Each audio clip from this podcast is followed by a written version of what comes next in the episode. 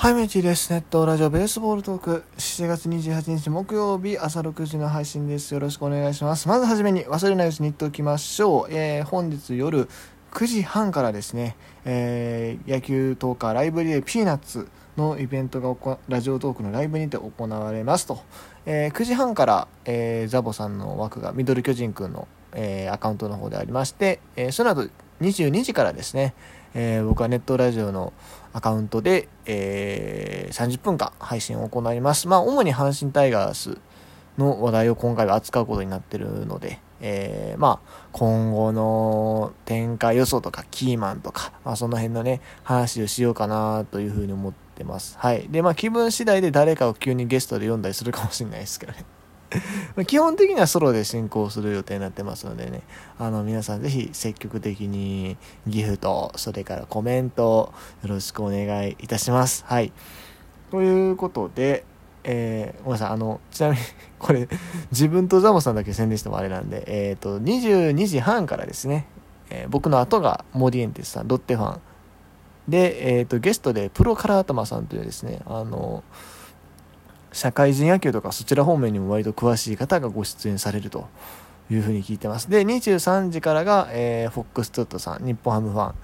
があ30分間つながれまして、えー、最後23時半から30分間が、え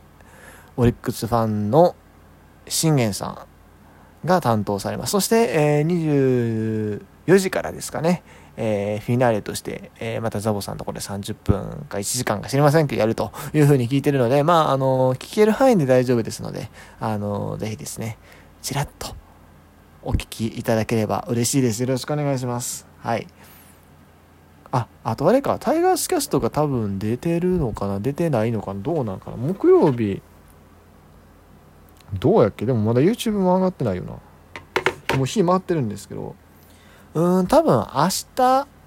金曜日以降かな、アップロードは。はい。あの、タイガースキャストも先日収録がありまして、まあ、近いうちに出ると思いますので、ね、あの、みこしばかいぜひね、よろしくお願いいたします。はい。ということで、今回は、えー、オールスターのね、振り返りを軽くやっていこうかなと思うんですけども、まず第1戦、ペイベイドームで行われました。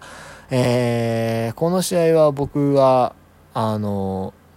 今度のね、あの、このピーナッツのイベントでも、えー共演というか、一緒にこのリレーに参加するですね、モリエンテスさんの、まあ、あの、やられてるお店の方でですね、えー、タイガースキャストの FR 君と一緒に、実は観戦してまして、はい、あのー、盛り上がりましたね。特にやっぱり、最後、もうこの試合なんて言っても清宮でしょ もうさ、正味まあ1対1で、まあ悪くはないよ。確かに途中面白いシーンも見応えのあるシーンもあったけど、まあ、でもやっぱりさ、途中、これ何回？あ3、4、5、6点入らずで、まあ6回か。6回がこれが、あ、胸か。胸もでもこれ、まあ満塁で1点しか入らんかったね、シングルヒットの。ちょっとまあ、なんやろ。見応え的にはちょっと足りんかなって正直思ってたんですよ。まああんまりね、こういうお祭りで、そういう こと言う人ってあんまりいないと思うんですけど、僕は正直ちょっと思ってた。うん。なんか物足りんなっていうの。なんすけどももう最後。清宮ですよこの試合は。まああいみょんのあのあいみょんあいみょんっていうかあの 山川のフリップ芸とか面白かったんですけども。やっぱり清宮っすよ。もうあれ2ストライクまで行ってああもう今日これで終わりかなみたいなね雰囲気あったじゃないですか。そこでパーンとすくい上げて持っていくあの低めの球を。お見事でしたね本当に、うん、まあ森下もね結構首振って最後ストレートかな。多分投じてたと思うんですけどストレートやったっけ？いやまあナイスバッティングです。もうあれをやってって抜ける。しかも、ちゃんとシーズンと同じソロホームランでやって抜けるっていうところがね、清宮持ってるなっていう。でもね、持ってないなって思ったのは、あの、その直前でね、地上波の中継が終わってるっていうね ところなんですけども、はい、あの、良かったです。もうとにかくこの試合は清宮。うん、あと、まあ山川。あと、でも地味に良かったところで言うと、やっぱ小野、小野ですよね。小野文也。はい、あの、1イニング、3者連続奪三振をね、やってのけたんです残念ながらちょっと表彰とかは特になかったんですが、えまあ、非常にいいピッチングをしてたっていうところですね。まあ、大体選手、東条の大体選手、大体選手で出てたんですけども、結構スピードある球投げるやんって思いましたね。はい。ということで、えー、まあ、1試合目はこんな感じかな。で、2試合目は、えー、っと、まあ2対1でした。もう正直ね、2試合目ね、僕あんまりちゃんと見れてないんですよ。まあ、ちょっと最初で、あの、自分の家見てたんで、あの、アベマの電波の、電波の状態というか、それがあんまり良くなかったのと、それがちょっと途中で電話が入ったりして、えー、あんまり試合ちゃんと見切れてない。まあ、得点シーンは一応全部見てるんですよね。うん。見てる？見てない見てない。松川見てないし、佐藤輝明の犠牲フライも見てないわ。見たのあれか。あー、あのー、決勝の、あれかな、柳田のホームランぐらいかな。はい。まあ、この試合に関してそう、だから、得点シーンあんま見れてないんで、特に 印象に残ってないっていうのが、正直なところなんですよね。うん。では、まあ何をしたいかっていう、このわざわざね、特集をね、組んでや、あの、収録やってるのは何かっていうと、まあ、この試合で、ま、この2試合をね、通して、まず、まあ気になったこと、1つ目、えー、パ・リーグのセンターがずっと高部。多分、1人だけはね、このオールスターフル出場してるのね、高部がずっとね、出ずっぱりで。えー、まあ多分もともとセンター誰が入ってたんでしたっけ、オールスター。ああ、もともとセンター割と守ってる選手だと、松本剛とか？あー、まあでもそんぐらいか。もう柳田今ライトじゃないですか。島内もライト、レフトが多いし、えー、まあ守れるっていう観点で言うと、牧原。牧原は割とチームで守ってる印象はあるんですが、セカンド起用やったかな、オールスターだと。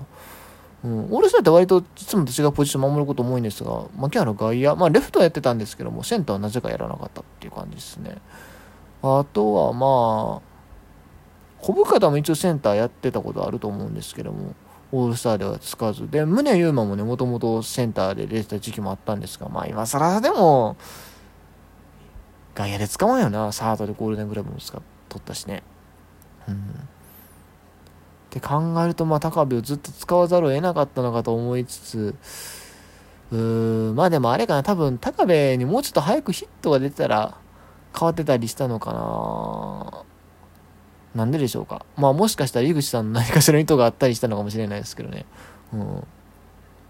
これなんで、まあ代わり別にいなかったわけじゃないんで、ほんまに誰もできないっていう状態じゃなかったんで、うん。代わり誰かちょっとぐらい出てもよかったんじゃないっていうところ。でそれからまあ選手起用っていう点で言うと、あれですね、あの、パリーグの投手起用がすごい今回独特で、えー、もう1人1イニングっていうところなんですけども、あのね、すごくね、中島さんの他球団への配慮がね、感じられたんですよ。先発投手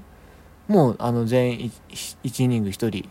で、まあ、そしたら、あの、やっぱり後半戦ね、始まるときローテーション多少組みやすいじゃないですか。これ2イニング投げたってなると、やっぱりそのピッチャーって、まあ、あの、登板間隔とかちょっと考えて使わないといけなくなると思うんですけど、まあ、1イニングだったら比較的もう、まあ、オールスター選ばれた時点で、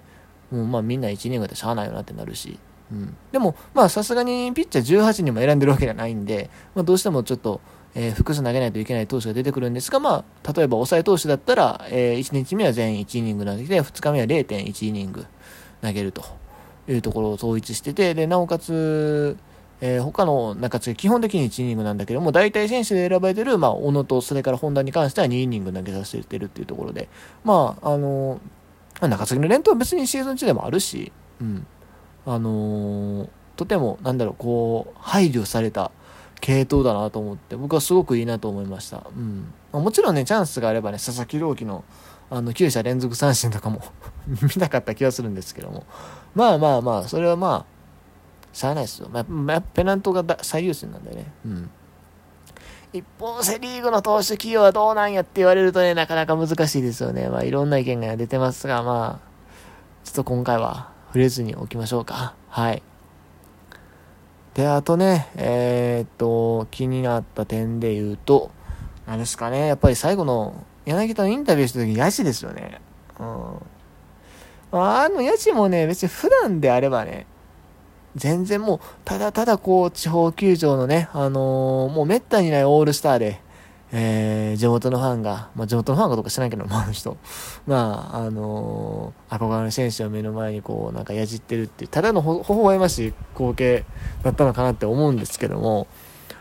まあ、コロナ禍じゃないですか。しかもね、感染者も増えてる中で、なんなら感染でこう辞退してる選手いっぱいいる中で、あれだけ大声出して、しかもマスクをせずにね、うん、大声出してるっていうのを、あれをテレ朝のカメラが抜いちゃったんですよね。これ良くなかったな。うん。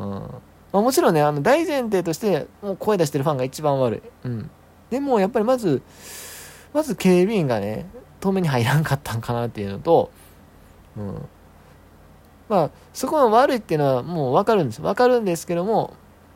テレ朝がわざわざカメラ抜く必要なかったんやんで、あれをやっちゃうとね、もうその後 SNS でまたもうその叩きまくりがもう激しく行われるんですよ。あんまりこうさ、楽しいお祭りの後にそういうの僕は見たくないんで、うん、し、誰も得せんでしょ、そこであのカメラ抜いて。カメラマンあれはないわ。うん。しかもインタビュー終わった後にわざ抜いてたからね、叫んでるとこね。ちょっとあ、あれはね、ほんま、残念でしたね。うん。いろんな意味で、あの、関係者いろいろ残念だなって思いました。はい。まあでもね、あの、とりあえず、オールスター自体無事にあったんで、あとはもう選手の皆さんがね、あの、コロナになってましたなんてオチがないようにね、それだけね、僕はね、本当にね、祈ってます。はい。ということで、えー、後半戦がね、再開楽しみにしたいと思います。